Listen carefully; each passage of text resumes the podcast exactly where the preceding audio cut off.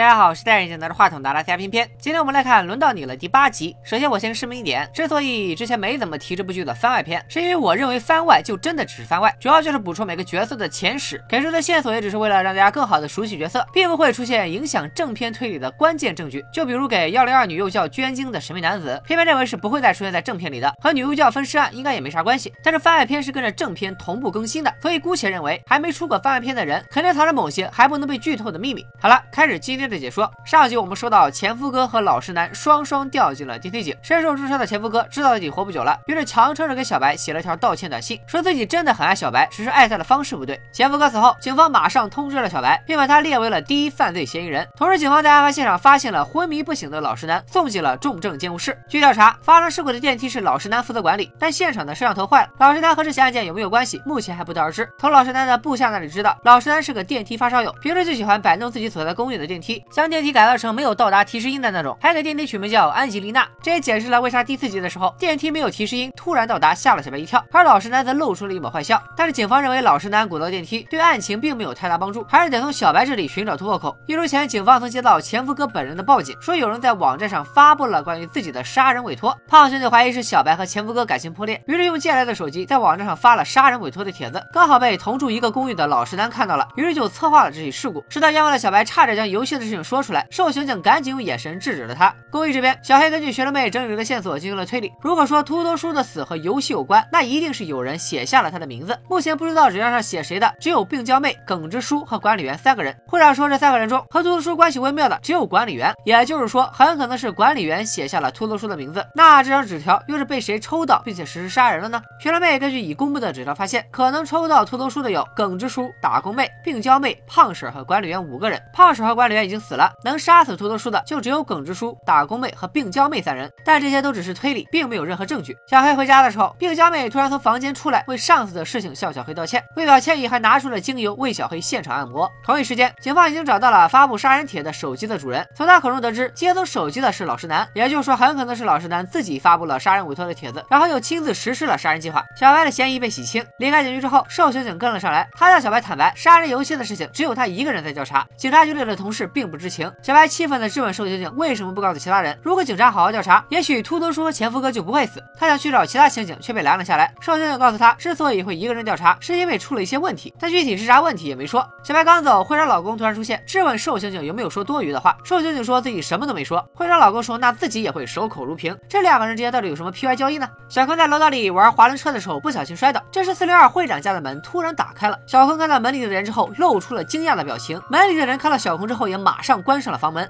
公寓里连续发生杀人事件，小坤的妈妈女主播决定搬家，而女主妇觉得这种做法太不厚道，于是吵了起来。这时女会长抱着小坤从电梯下来，小坤一见到妈妈就冲过去抱住了她。好多人看前面可能有点迷糊，啊，一直分不清女主播和女主妇。我再强调一遍，女主播叫北川城香，家住三零四，工作狂人，因为一零二的女幼教对自己的孩子图谋不轨，于是就写下了她的名字，基本没有说谎的可能。而女主播说她抽到的是一张空白的纸条，女主妇叫石崎洋子，家住一零四，全职主妇，因为没有想杀的人，所以傻乎乎的写了自己的名字。镜曾经给到过。所以应该是真的。而女主妇说自己抽到的纸条上写的是吉村。好了，咱们接着说剧情。小白回家的时候，正赶上小黑从病娇妹的房间里出来。回到家，小黑说是为了问纸条的事情才过去了，但却没有问出什么信息。第二天，小白出门参加前夫哥的葬礼，小黑则找到耿直叔，想要问他写的啥，又抽到了啥。正好遇上耿直叔夫妇拌嘴，耿直叔老婆希望他认清现实，不要把所有的钱都投入到话剧上面，毕竟那只是个爱好，不是工作。但耿直叔显然没把这些话听进去。小黑锲而不舍地变换各种姿势，跪求耿直叔说出纸条上的信息。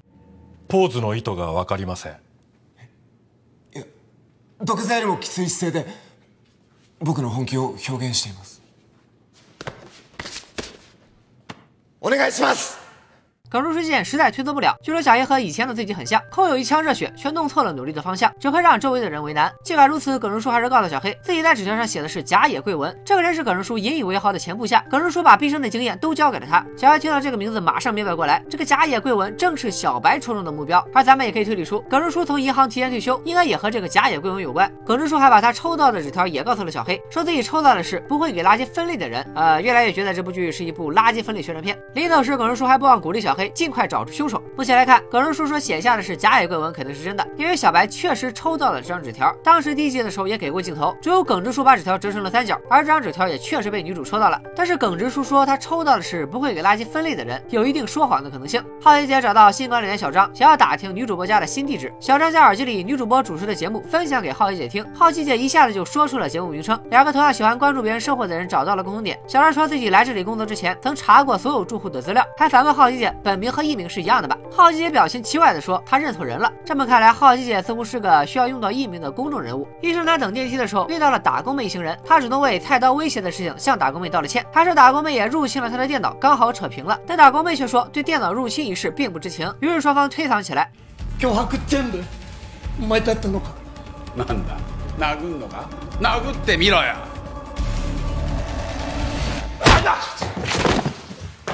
脅迫全部お前だったのかなんだ殴んのか殴ってみろよなんだ本当に殴んなよ警察呼ぶの像这种要求，我这辈子没见过。 说来也奇怪，医生男抽到的田中重刑都已经死了，却还受到威胁恐吓，这也是目前为止其他人身上没有发生过的情况。这时，学生妹从电车上下来，打断了他们。学生妹走出大楼，没走多远，就被一个穿黑色运动鞋的人跟踪了。小黑、小白和女会长来到了学生妹家里，再次对游戏线索做出了推理。这一次，小黑的关注点放在了空白纸条上。根据小白说的，当时想玩游戏的只有少数几个人，大多数人都是迫于当时的气氛不得不参加。这种情况下，如果出现空白纸条，很容易被人发现。但抽中空白纸条的女主播却没有说出来，因此女主播很有可能在说谎。目前为止，不知道纸条上写什么的只有管理员和冰娇妹，而不知道被谁抽到的名字有秃头叔和管理员。如果是管理员自己写自己名字，不可能写的是管理员还加个尊称，所以假设冰娇妹写的是管理员，那么管理员自己写的就是秃头叔了。这样一来，每个人纸条上写的是谁就都已经知道了，只需要对号入座就能知道每个人分别抽到了谁。但女主播、耿直叔、女会长他们三个抽中的都不是具体的人物，学生妹抽到的织田信长则是历史人物。最大的可能就是这些人里有人说谎，杀死秃头叔的凶手就在这四个人当中。场面一度非常尴尬，小白只能打圆场说现在的线索还太少，很多都只是小黑的推理，并没有证据。就这样怀疑人家太不礼貌了。宠妻狂魔小黑立马向二人道了歉。两口子回到家，小白告诉小黑，其实他也对女会长起了疑。当时瘦静静阻止他报警的时候说已经掌握了线索，让小白不要把这些情况告诉女会长老公。小黑也提起之前管理员去世的时候，会长老公进出过管理员的房间，但会长老公并没有参与过游戏，他的行动只可能是为了女会长。此时的四零二房间里，女会长和老公正在进行一场奇怪的对话。そこまで言われて言い返さなかったの？何を言い返すの？嘘をついてるのは本当なんだから。嘘って言うなよ。嘘とは違うだろ看来女会长确实在说谎，无论说写的是初恋男友，还是抽到的是在电视上不让座的人，应该都是瞎编的。警察在秃头叔的案发现场发现了一次凶手的脚印，从脚印大小判断，凶手是男性或者是体型较大的女性。秃头叔虽然是黑社会成员，但并没有做什么伤天害理的事，最多就是偷一些别人院子里的瓜果蔬菜补贴一下家用。瘦静静想起胖婶家家境不错，而且胖婶夫妇死的时候，秃头叔没有不在场证明，于是推测可能是秃头叔三人为了谋财杀死了胖婶夫妇。后来因为分赃不均，秃头叔被染发妹和耳环哥合谋杀死。而站在上帝视角的我们很清楚，这么一来，其实相当于再次坐实秃头叔是清白的，他没有去杀胖婶夫妇，也没有去杀男演员库田吉彦，而是去偷菜了。再来补充一个细节，有细心的网友发现，每个人抽到的纸条是横向还是竖向，也是推理的重要证据。从纸条特写可知，老实男写下的库田吉彦是竖着写的，所以只要看一下谁抽到纸条的时候是竖着在看，就知道是谁杀的了。而第一集给过，除了病娇妹以外，每个人看纸条的镜头只有小白、耿直叔和打工妹是竖着看的，以致小白拿到的是耿直叔写的折成三角的甲野贵文，那拿到并杀死库田吉彦的只可能是耿直叔和打工妹。耿直叔一直没有收到过恐吓信，说明还没有到他的轮次。再加上杀死库田吉彦的是多人作案，基本可以实锤就是打工妹和他房间里的偷渡客干的了。接着回来说剧情，耿直叔自掏腰包租下了一个工作室，让剧团的小伙伴们可以全身心的投入表演。但剧团成员很多都只是把这个当爱好，并没有想往职业的方向发展。耿直叔让他们不用担心，说所有的费用自己全包了，只要他们能来参加就行，因为自己剩下的时间不多了。小黑和小白来到耿直叔以前工作过的银行寻找甲野贵文，但耿直叔已经提前一步提醒过他，说最近可能有人想杀他，但他一个人的时候注意一点。于是甲野摘下了自己的工牌，面对主动找上门来的小黑夫妇，甲野以为他们就是来暗杀自己的人，直言自己和耿直叔没有关系，让他们不要把自己卷进去。说完扬长而去。虽然小黑很不喜欢甲野提到耿直叔时的态度，但也不想他和前夫哥一样因为游戏而死，于是还是追了上去。河野さんあのちゃんと話聞いてください 本当に襲ってんじゃねえよ。え？あっ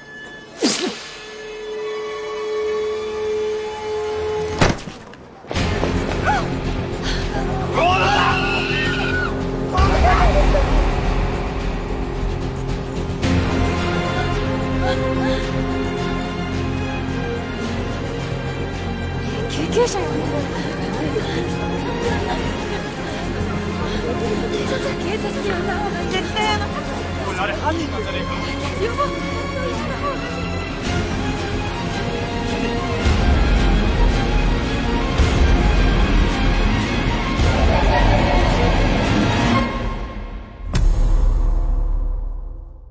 以上就是轮到你了第八集的内容。冰箱妹的礼物预言再次印证，从喷壶喷出来的精油和假野喷血而死的场面一致。很多人都说病娇妹就是预言家，所以是个好人，但是偏偏更倾向于这是编剧导演设置的彩蛋。毕竟这是真实的交换杀人游戏，并不是在玩狼人杀桌游，怎么可能有人开了天眼啥都知道？而且就算啥都知道，也不能说他就是好人啊。接下来聊一聊本集出现的一些细节和线索。医生男和头巾哥掐架的时候，学生妹从电梯上下来。这里有一个小细节，镜头显示当时电梯是从五楼下来的，学生妹住二楼，为什么会从五楼下来呢？当然也有可能是其他人先上到了五楼，之后学生妹又在二楼按下了电梯。但奇怪的是，五楼只有两家住户，五零一的卷发哥上下楼从来不坐电梯，五零二的胖婶家现在又没人，所以不管是谁去了五楼，都是很可疑的行为。既然镜头给到了是学生妹坐电梯下来，那应该也是故意给学生妹多加了一个疑点，是不是烟雾弹就不好说了。然后就是跟踪学生妹的运动鞋，假野归文死的时候有一个慢放镜头，人群中有一个紫衣小哥，穿的帽子就是同款运动鞋，不知道是巧合还是伏笔。按照规则是女主小白抽到了假野，理应由她去杀。老实男杀了小小白旗下的前夫哥，所以也该小白去杀人了。但小白并没有收到恐吓信，就有人替他杀了假野，说明游戏规则再次被打破了。而且假野死的时候是喷血而亡，不管是被捅了还是中了毒，感觉都不至于喷得如此豪迈。而且他死的时候也没有微笑脸，所以应该和杀死胖婶夫妇的并不是同一个人，其他就不得而知了。另外，小白他们去银行找假野的时候，背景里耿直叔正从银行出来，耿直叔很大可能是去提醒假野注意安全的。到目前为止，耿直叔的性格发生了翻天覆地的变化，他一直说自己快没时间了，是已经预料到会发生什么事情吗？再来聊女会长一家的，这集基本坐实了这家人绝对藏着秘密。首先，女会长在纸条方面的事情上确实说了谎，她肯定在掩饰着什么。会长老公也很可疑，从他和瘦刑警的聊天中可以知道，他手中握有瘦刑警的把柄。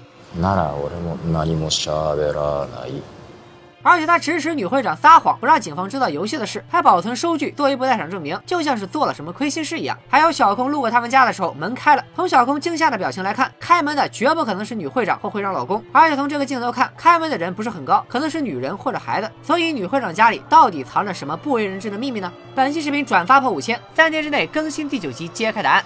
拜了个拜。